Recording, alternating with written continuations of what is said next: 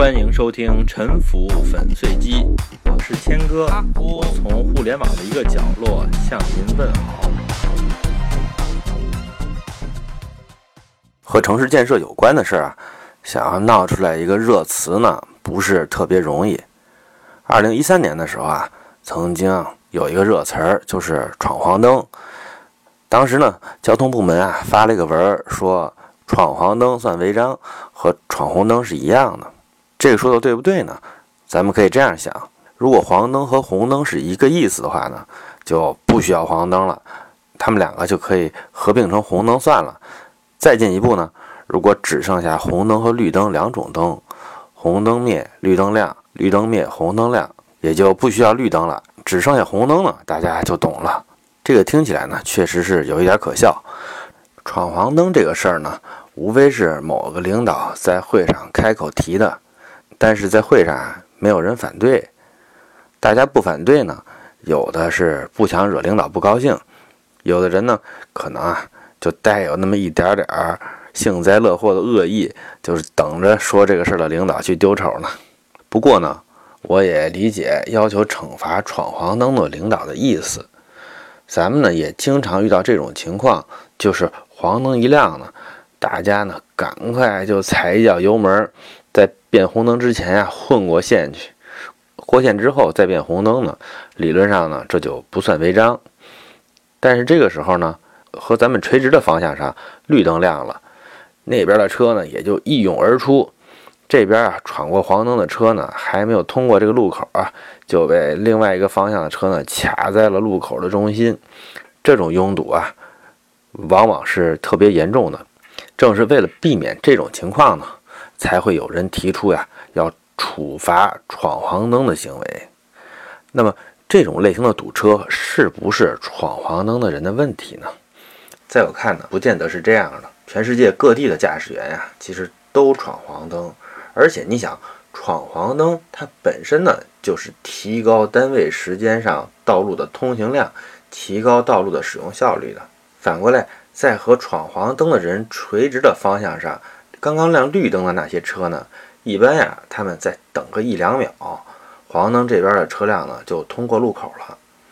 如果呢，他们不故意加速抢行呢，是绝对不会挡在闯黄灯的车的前面的。但是啊，他们非要带有攻击性的去抢路，这种驾驶行为啊，其实啊更加粗俗，更具有破坏性。我认为呢，更加应该受到谴责。在一个比较文明的社会里，一般是没有人故意会去抢路口上这些还没有通过的车辆。这是一种很不可思议的。几乎是存心破坏秩序的驾驶行为啊！为了自己抢那一两秒，而且呢，有的时候还不一定能成功。为了这点小小的利益呢，他们这么干有很大的概率发生严重的堵塞，而且一般一堵就是十几分钟。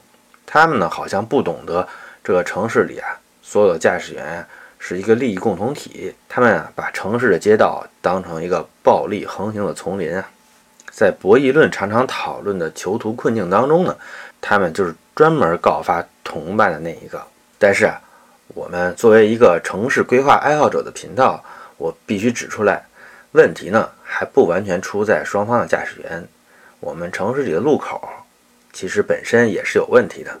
你想，一般闯黄灯通过路口的车辆，他们的时速呢，大概起码也得有个每小时四十公里的速度吧，也就是每秒十一米的速度。他们呢，用这么快的速度通过路口，居然被另一个方向上踩油门从零加速开始的车挡在了路口中央。您想想，这样的路口得是有多宽阔呀？这种啊，中国式的宽阔的路口呢，在世界上也是非常稀少的。所以啊，这种堵车呢，可以说是中国的特产。而且，如果您回忆一下，也只有在特别宽阔的路口，一般啊是八车道的路口。最容易发生这种卡死的交通混乱。我在附图里放了一个照片，供您参考吧。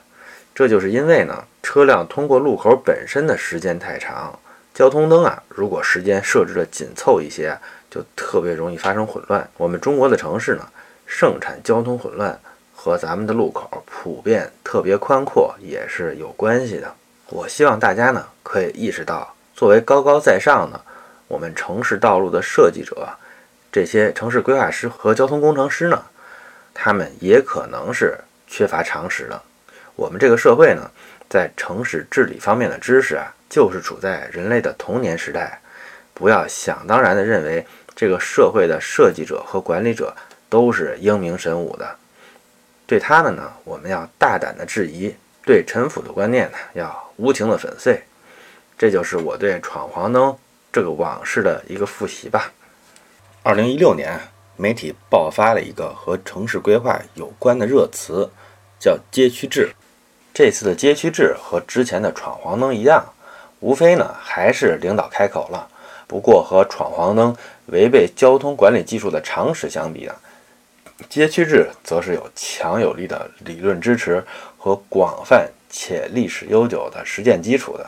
这个政策的推出呢，我对它的过程呢有一个想象，如下呢属于是文学描写，纯属虚构了。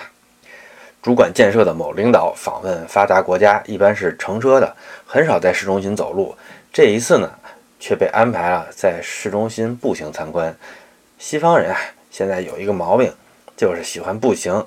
你也不能说他们是自欺欺人吧？他们认为呢，这样招待客人呢，客人会更满意。在领导身边陪同的是一个对中国国情很了解的重量级的外国专家。您可以想象，比如说。他就是加州大学伯克利分校的卡尔索普教授吧？这个卡索普教授呢，他最近几年呢，在中国各地为了教会中国政府领导城市规划呢，可以说是费尽了口舌呀。所以呢，我觉得用他举例呢是比较恰当的。这天，他趁带领导散步的机会呢，和领导开始讨论城市环境的话题。领导同事当时表示：“哎，这儿感觉很不错。”卡尔索普老师说：“说是啊，这种环境呢。”街区开放，四通八达，街道不宽，步行呢很方便。咱们的领导呢都是些悟性极高的人啊，微微颔首，瞬间就 get 到了。回国之后呢，领导在建设口的会议上呢就表达了对开放街区的喜爱，并且认为啊这样的城市呢比咱们现在常见的城市规划要好。这样呢，参会的这个建设口的负责人呢顿时就坐不住了，他当时就表示。说街区制确实是一种更加先进的规划理念。我们在北京的中央商务区、金融街、中关村西区等地区呢，已经实行了。但是啊，这种优秀模式的推广力度呢，还是不够的。这确实应该是我们下一步规划模式创新的重点啊。为了表示啊，对这个模式非常了解呢，啊，他顺口诌了一个“街区制”这个词儿，啊，这样呢，这个事儿就算是暂时落定，并且呢，写到了文件当中啊。不久呢，这一先进思想在媒体上就得到了宣传，并且啊得到了比较广泛的关注。在城市规划行业里边呢，还没有什么啊像这种关系到技术范式的话题能够成为新闻。媒体使用的标题呢，一般就是“中国不再建设封闭小区，已建成小区逐步开放”。这个新闻一出呢，哎，引起了非常强烈的社会反响啊。在网友的回复中呢，有很大一部分是质疑的，最主要的集中在说小区开放了，那小偷怎么办？发小广告了怎么办？上门推销的怎么办？还有人呢，尖锐地指出了为什么不先开放政府和事业单位的大院呢？在微博上呢，有的大 V 呢就假装懂行的表示呢，说啊雅各布斯的街区制是一厢情愿，有的说呢这个过于理想化。比较内行的专业人士呢，则表示呢，这个事儿呢肯定是没有下文的，需要重新定义开放。总之呢，好像第一天啊，就是骂声一片，输掉了群众啊。下面呢，本人表一下态。首先呢，鄙人在此之前啊，从来没听说过“街区制”这个词儿。这个词儿呢，恐怕是最近被胡诌出来的。不过呢，既然这个词儿已经诞生了，我认为呢，它的意义呢，还是明确的。是可以理解的，在这个语境下呢，它是指街区更小、路网更密的一种城市空间格局。目标呢，是在城市中消灭那些面积巨大的、封闭的、走不通的空间。就像有网友说的，美国二十世纪最著名的女性城市观察家雅各布斯奶奶呢，在她的书《美国大城市的死与生》当中呢，说的是比较清楚的。但是这种所谓的街区制。绝对不是所谓的西方模式，也不是新近发明出来的什么先进的规划范式，更不是雅各布斯一厢情愿倡导出来的，而是古今中外城市历史上最自然、最普遍的自发形成的状态。这里面呢，没有什么神秘的抽象的学问，城市道路四通八达，这样呢，走路的人啊不用绕路，不绕路就提高了效率。开放街区，而不是大型的这种封闭的居住社区，不同的功能啊比较容易近距离的混合。在《名侦探柯南》里啊，毛利小五郎的侦探事务所呢就开在他自己家的二楼。他们一家呀住在三楼。而一楼呢是出租给一家咖啡厅的，叫做 Poirot，就是克里斯蒂的侦探小说里那个比利时神探的名字。他们一家呢经常在一楼的这家咖啡厅吃饭。他们隔壁呢是一家江户前寿司店 Edomae。北京的好运街呢有一家同名的寿司店了，这是朝阳群众聚餐的场所。如果您去的话呢，请注意言行啊。毛利家呢，就是住在这么一个所谓街区制的地方，稀松平常啊，确实挺方便，但是呢，没什么特别的。毛利家的这条街呢，我也作为附图展示给大家了。在自然状态下，在有物业管理的社区普及之前呢，城市的土地呢，分为两种状态：非黑即白。黑的是属于某人某户私产的房屋院落，白的呢是街道，是属于全民的。人人都可以来往通行，客户的宅地呢都需要连接到公共道路上，所以呢路网呢必然是很密的。北京的胡同啊，无不是开放街区，四通八达的。即便在今天的中国啊，也是随处可见。被称为城中村的传统村落呢，就是一个个活生生的街区制啊。比如北京朝阳区的草场地村呢，看着不太整齐。但是呢，和毛利家住的那条街呢，也没有什么本质的区别。但是呢，有人啊称之为棚户区，要把它们拆掉。拆掉前啊，还把整个村子用高墙封闭起来，留两三个大门，门口呢放一个警亭。这样呢，它就不复为街区制了，变成了一个个小小的清华大学呀，特别适合呢在非典期间搞全校学生隔离。为什么日本可以容忍毛利小五郎式的城中村，而我们呢，把活生生的街区制当做棚户区拆掉，建一些集中营式的大院呢？因为据说呢，这些大院是非常有利于安全的。我在北京呢，一共丢过十二辆自行车，其中呢有十辆是在清华大院里面丢的，只有两辆是在可怕的城市公共领域里丢的。所以啊，这套围墙呢，我也搞不清楚。他是要把谁隔在外面？据说呢，现在阶级斗争已经熄灭了。按理说呢，没什么阶级敌人要潜入我们的校园了吧？而且啊，你要是说阶级敌人指的是帝国主义和资产阶级呢，我觉得恐怕我们的门卫啊也没有阻挡他们。如果有老外出入大学校门啊，我想保安呢根本就没有勇气去盘问。甚至像芙蓉姐姐这样和学校毫无关系的人士呢？仅仅是靠小资产阶级的着装啊，也进进出出清华很多年，畅行无阻。但是呢，我当年有几个同学，因为装束呢不太讲究，经常踢足球，皮肤比较黝黑。他们进出校门的时候呢，经常遭到保安的盘问。如果说清华把自己封闭起来是怕里面堵车的话，那么现在学校里面堵成什么样了？甚至啊，比外边的街上还堵。常去的人呢，心里是有数的。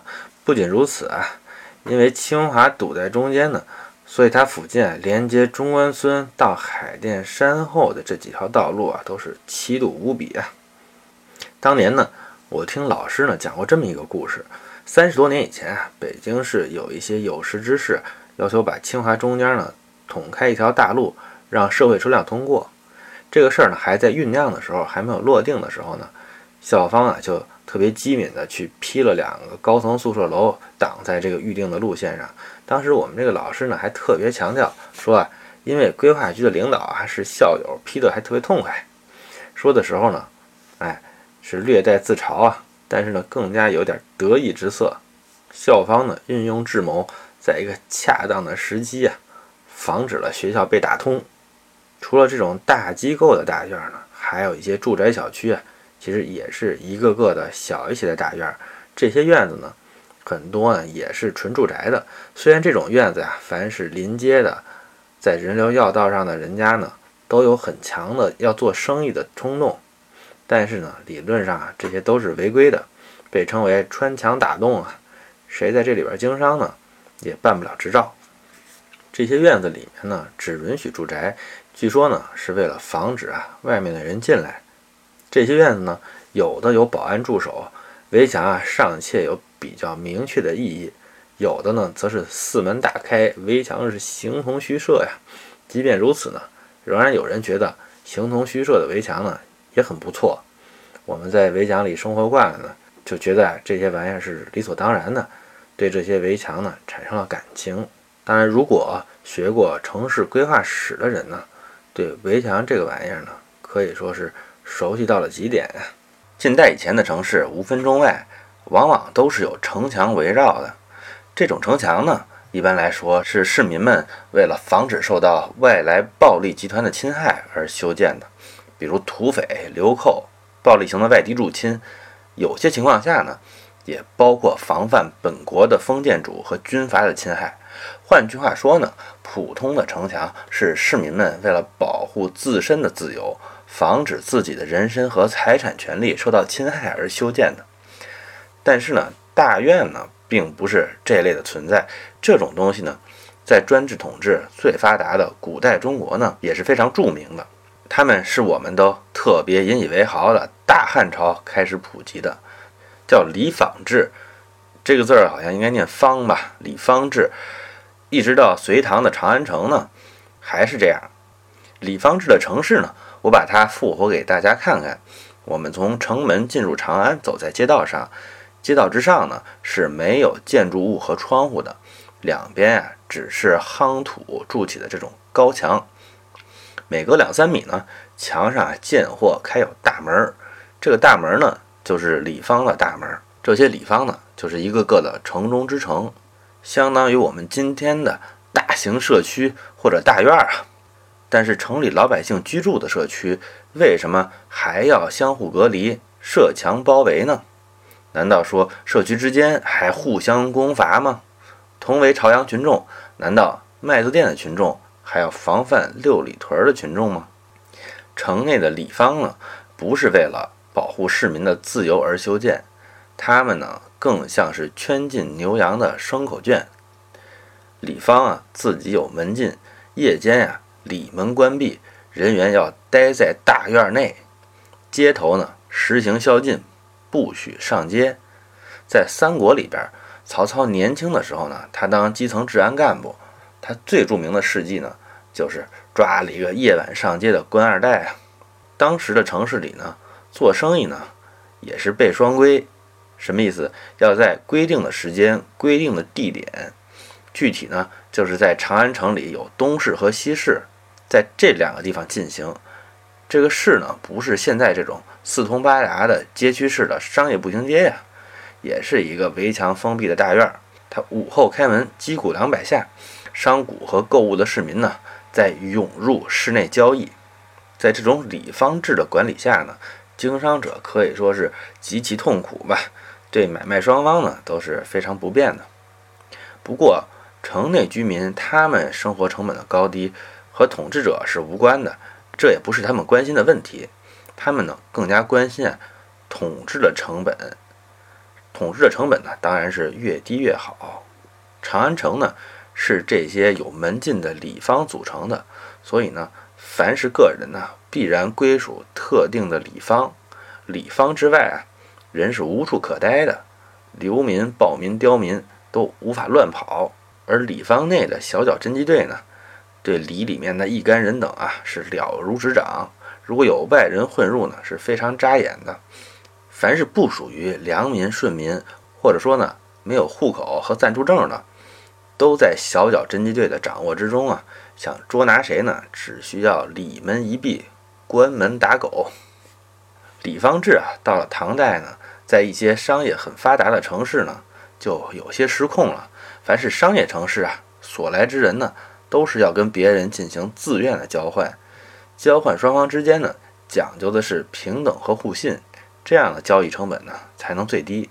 他们做生意呢就要少跑路，要全天候，所以他们对于士和李方的分开呢是非常不感冒的。而且呢，来的人不管你是什么流民，来的都是客，有钱就是爷呀。这样呢，李方就遇到了他的终结者，那就是破墙开店，在这个里墙上开个洞，店铺朝外开，这样呢，你的门禁系统呢就彻底崩溃了，里门啊就逐渐变成了一个虚门，一个随意通行的牌楼。据认为啊，扬州是李方志最早瓦解的唐代都市了。到了宋朝啊，商品经济啊就更加的发达。而且他给我们留下了一个非常宝贵的记录，就是《清明上河图》。在画里呢，店铺是一个挨着一个，里方的围墙啊完全消失。据说呢，在店铺当中呢，有百分之四十是餐饮类的。您可以想象，当时的社会分工呢是非常发达的。但是呢，当时城管呢却不太发达，各种违章的小摊儿是遍地都是。《清明上河图》的传统啊。也是我们中国商品经济城市的传统。明清到民国，一直到改革开放之前，除了那些大机构或者是政府军队的单位之外呢，我们的城市本质上都是开放社区。说白了，这就是一种很正常的城市。我在节目的第十七期里面讲过庞贝城的商业系统的平面。庞贝啊，可以说是西方版的石头的《清明上河图》啊。和李方志有点相似的封闭社区呢，在现代有所复兴。在我们中国的城市里呢，封闭社区啊成为了一种貌似的必然。也不光是在中国，在西方或者其他的亚非拉国家呢，这样的实践也是非常常见的。现代的封闭社区啊，一般牵涉到了对所谓外人或者陌生人的态度。它的一个功能呢，据认为啊是防止恶性犯罪。在国外，一般封闭社区是高端的。有一部分人呢，喜欢营造一个精英感更强的世界。他们认为呢，看到穷人是很闹心的。他们要把自己封闭起来。有一些公用的设施，会所、泳池之类的，小区里边的人共用。这些住户呢，他们也不稀罕小区里有餐馆、便利店、洗衣房之类的东西。消费的时候呢，他们跑路跑远点儿。哎，有一部分人觉得呢，无所谓。当然了。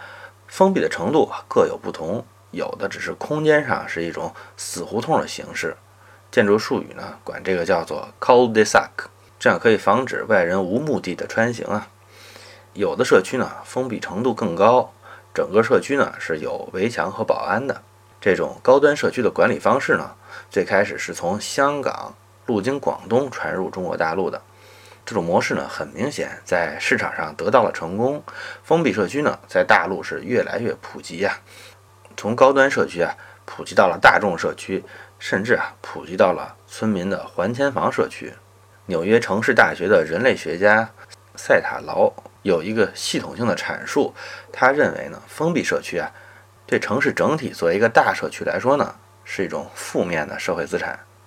美国的城市用地协会缩写叫。ULI 在一九九八年有一个大研究报告里面说呢，说封闭社区的安全呢是一种幻觉，封闭社区不是真正的安全。这个话题呢就比较大了，这几百页的报告里面啊水分非常少，都是干货，篇幅所限呢我也就没法展开叙述了。在我的见闻当中呢，封闭社区遭受入室盗窃之类的犯罪的几率呢，可以说是不输于开放社区啊。我说这些呢，当然也会有些听众表示疑义了。我想强调一下呢，我上面提到的这些论述呢，可以说是学术界代表性的观点，它并不是旁门左道的少数派的观点。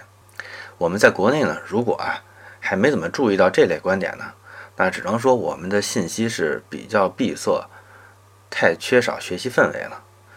最后呢，我表达一下自己对。引号所谓的街区制的看法吧，我认为呢，开放街区呢这个提议呢是带有正向价值的，它呢跟上了国际知识界的步伐，它引起的社会关注和讨论呢，我认为都是有价值的。只不过在私有领域啊，自由的选择是开放还是封闭，这是一种经济权利，我认为是不应该强制他们采取某一种选择的。封闭社区啊，就社会整体来说呢，是一种负资产，它反映了社会阶层的隔离和对立吧。但是，比淘汰封闭社区更重要的，是在一个提倡自由交换的商品社会上，建立起大社区和小社区，建立大社会和小社会社会成员之间的相互信任，以刷新我们的传统文化当中以邻为壑和公开歧视劳工阶层的一些劣质的文化根基啊！独立思考，粉碎陈腐，消除愚昧。